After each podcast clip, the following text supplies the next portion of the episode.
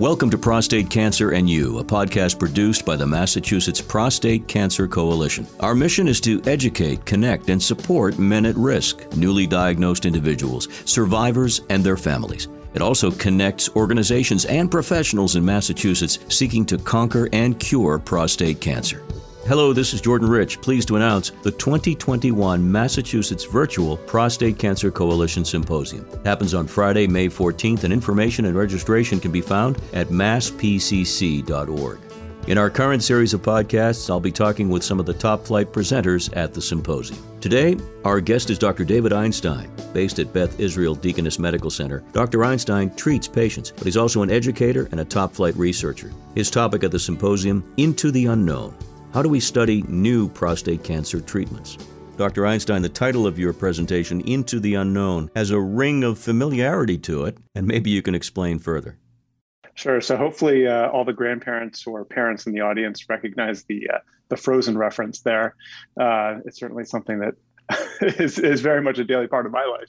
Yeah. Um, but uh, in any case, you know, certainly uh, we know a lot, and everything that we do know is from you know the gratitude of patients and uh, and their very important participation in trials that have gone in decades past.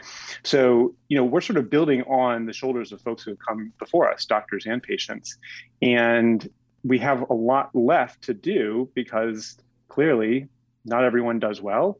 And clearly some patients still experience, you know, treatment related toxicities.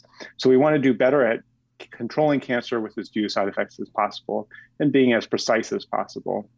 So I think that the next generation of clinical trials is sort of building off of uh, the current standard of care, which is different than it was 10 or 20 years ago. And uh, that's going to open up a whole new set of questions about, you know, what are the mechanisms of resistance to the therapies that we have now, and what are going to be the mechanisms that we need to overcome in the future. You are quite the busy man. You and your colleagues are at it 24 7, it seems. Folks may be interested in your schedule, how you help your patients, of course, but are also in the lab doing research. Can you fill us in briefly on the workflow?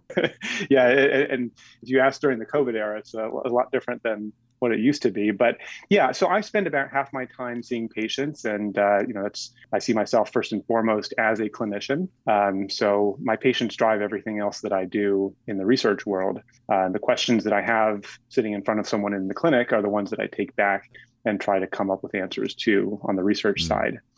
Um, there is kind of this intermediate role between um, someone who's 100% clinical and someone who's 100% basic research. And that is uh, a field that we sort of call translational research, um, which is a little bit of a vague term. But I see it as trying to get clinicians and scientists to talk to each other in a common language and to grab ideas for future treatment possibilities from either side and then refine them using the other's perspective, right? Mm. So the the lab folks might come up with a, a new idea for me, and I say, okay, this is how we might translate that into a trial, or vice versa. I might come up with an idea from something that I do clinically, and then ask the basic scientists how to help me understand that better. It makes sense. You're you're getting a full picture, sort of a drone view of everything when you're able to do all of that.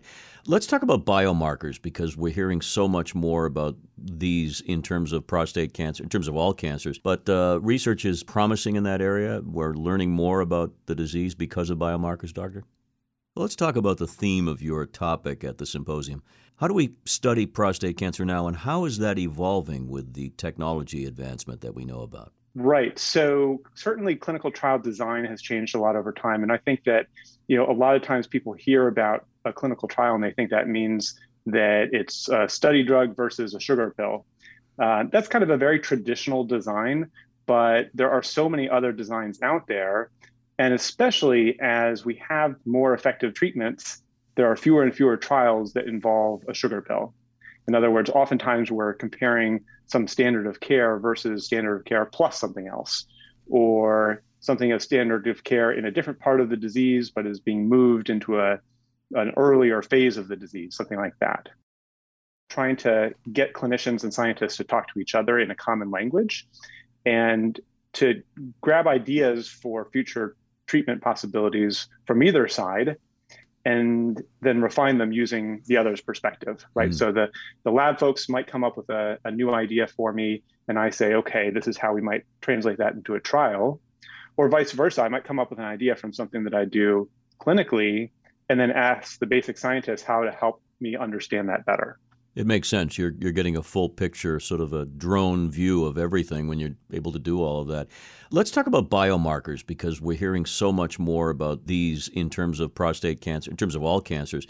Research is promising in that area. We're learning more about the disease because of biomarkers, doctor. Yeah, I think we should drill down on what exactly we mean by biomarkers. It's sort of a, a vague term um, that gets thrown around sometimes. So a biomarker really can be anything where you're assaying say a piece of tissue or something in the blood um, for one of a couple purposes. One purpose could be trying to detect something early. So, you know, the, the earliest possible diagnosis of cancer. Uh, you might be trying to um, prognosticate about a cancer that you've already diagnosed, but you're trying to understand its biology. So, how aggressive is it truly? Can I do better than looking at it under a microscope? Um, and then another type of biomarker might be that I have treatment X, you know, some new treatment, and I'm trying to understand does it work in everybody or does it only work in a selected population of patients? And I might come up with a biomarker that I would check in order to decide whether a certain treatment was right for a certain patient. We've heard a lot about targeted therapy and the uh, genome studies that have led to that. What's happening in the area of prostate cancer regarding targeted therapies? What can you tell us? Yeah, so targeted therapy, true, is you know one of these terms that sometimes can be a little bit vague. I think it's most traditionally used in the sense of having a gene alteration, so a mutation in a gene, or too much or too little of a gene, um, that then predicts for response to a certain therapy.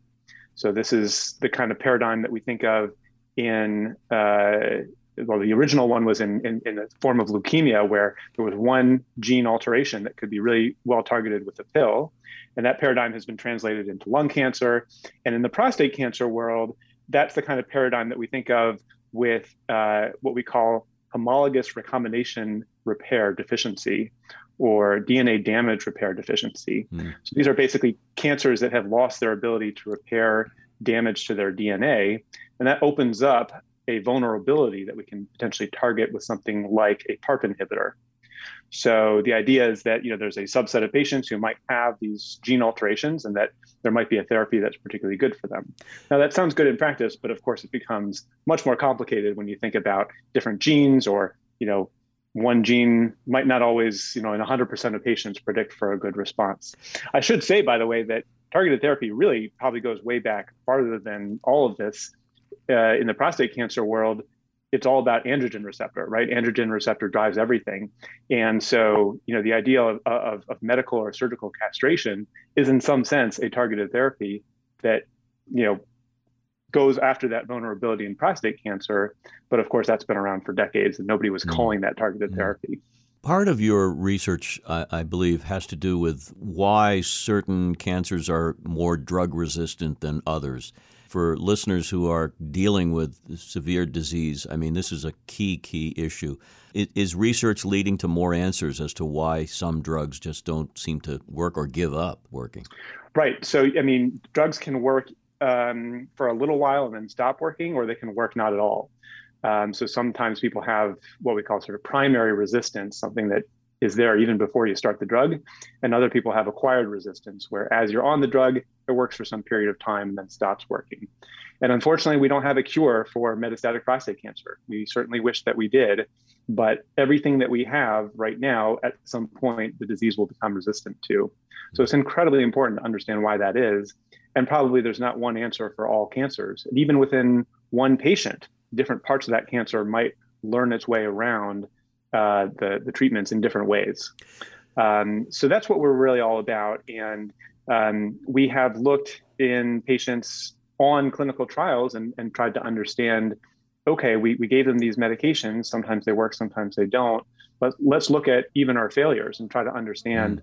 from those tumors that don't respond uh, and figure out new targets based off of that. Is it safe to say that there isn't a gold standard in terms of general treatment? I mean, we know about surgery, we know about uh, some of the ultrasound work, uh, certain the medications, but do we have any suggestion that one over the other, as a rule, is predominantly more effective? So, in the localized setting, when prostate cancer is still within the prostate, um, we think that surgery and radiation are essentially equivalent for the purposes of cancer control. They certainly have different side effect profiles. So we spend most of our time when we're making that decision talking about what are the pros and cons of each each pathway. Um, at this point, we don't have a biomarker that says one patient should have surgery and another patient should have radiation. It's really more of a clinical decision. Going forward, future is here. What is the most promising research telling you about treatment uh, in general terms, so we can give the audience something to shoot for? yeah, that's a you know obviously a big question. I think that what I would say is a lot of the past few years of prostate cancer research, the, the biggest stories have actually been taking old drugs and using them in a different way. Um, in particular, moving up in the sequence of events, uh, treatments that we used to hold out on until later on. So it turns out that sometimes by using treatments that are effective earlier, you can you know, prevent or delay the emergence of resistance. And so things like abiraterone or enzalutamide or docetaxel are things that we used to hold on to until someone became resistant to first line therapy. Um, a whole series of trials has shown us that we should actually be using those upfront um, in an effort to be more aggressive and, and, and try to prevent the cancer from getting smart for as long as possible. There's obviously a lot of different targeted therapies out there and immune therapies and uh, different ways of going after androgen receptor. So there's any number of ways that you know new treatments are going to emerge. But as a, a sort of broad theme in prostate cancer, that's been probably the biggest one over the last few years. And even techniques for surgical removal have improved. I mean, that's what people should know about too. I mean, every year, every five years, there are advances in that area as well. Sure. And, you know, I'll admit that my bias is a medical oncologist. So, you know, I don't spend as much time talking about the surgical techniques, but certainly there's an effort to not just uh, control cancer better, but also to do it with fewer side effects. So some of that is surgical, some of that is about better management in terms of supportive care. Um, you know, we always think about what's the right treatment for the cancer. We also have to think about how do you get a patient through all of this. Um, and so coming up with better ways of doing that is, is going to be a way for folks to, to live better with their treatments um, than before. Um, I would say in the medical oncology world, um, you know, we're also interested always in kind of de-escalation when possible. So, and, and, this is actually true for surgeons and radiation oncologists too. But you know, the last ten years or so has seen a real shift in you know treating everybody the same to really risk stratifying and figuring out who needs treatment, who doesn't need treatment, and for the folks who don't need treatment up front, what's the best way of following those and every once in a while, news reports tell us that a drug that was designed to fight a certain disease or a certain form of cancer turns out to be very effective in other forms. So I'm just imagining that people in your area of study are never turning your back on anything. Everything is on the table with research that, that has to be quantified. But fascinating to me that that happens. Yeah, um, I think that sometimes people think of cancer as one thing, and it's clearly not. Um, and so the idea of sort of a a, a magic bullet against all of cancer is, is not one that you know we're thinking about. But that's not to say that you can't learn from other diseases. And in fact, one of the stories that I plan to tell as part of my talk is one of trying to repurpose a breast cancer drug for prostate cancer. And this is a circumstance where we studied tumors that had been treated with kind of standard of care approaches and looked for those tumors that didn't respond. And it turns out that a, a, a subset of them seemed to use a pathway called HER2, which some folks might have heard about in the breast cancer world as important. And so we're going to try to go after that pathway in a selected group of patients. So that's an example where I, as an investigator, um, do what's called an investigator initiated trial. And I go to a drug company that makes this drug for a different purpose. And I tell them, I've got this idea to try it in a different way, you know, different patient population, biomarker, all that kind of stuff. And then we work together to come up with that trial. Um, and so I think that story is kind of instructive. One, learning from other cancers, and two, for patients to get a better sense of, you know, what are the different avenues by which we take something from the lab and get it in front of them. Well, we want to thank you in advance for your work on the symposium panel, but also in general, you representing the researchers, the clinical and laboratory researchers in oncology. It's a busy world. Uh, it's amazing the amount of stuff to keep up with, but I think that uh, it's all worthwhile when uh, you and a patient sit together and, and, and think about new strategies and kind of venture out into this this great unknown together um, knowing that you're kind of holding each other's hands. Very gratifying. Thank you for your time today, Doctor. Sure, my pleasure. Thanks for having me. Thanks once again to our guest, Dr. David Einstein from the Beth Israel Deaconess Medical Center, one of many important healthcare leaders in prostate cancer detection, research, and treatment. Again, for more about the virtual symposium on May 14th, visit masspcc.org. To learn more about the Massachusetts Prostate Cancer Coalition and to hear the Prostate Cancer in You podcast, go to masspcc.org. That's masspcc.org. You can also download and listen on Apple, Google Podcasts, Stitcher, TuneIn, Spotify, and with all Android players. This podcast was brought to you in part through a grant from Pfizer. I'm Jordan Rich, wishing you a fabulous day.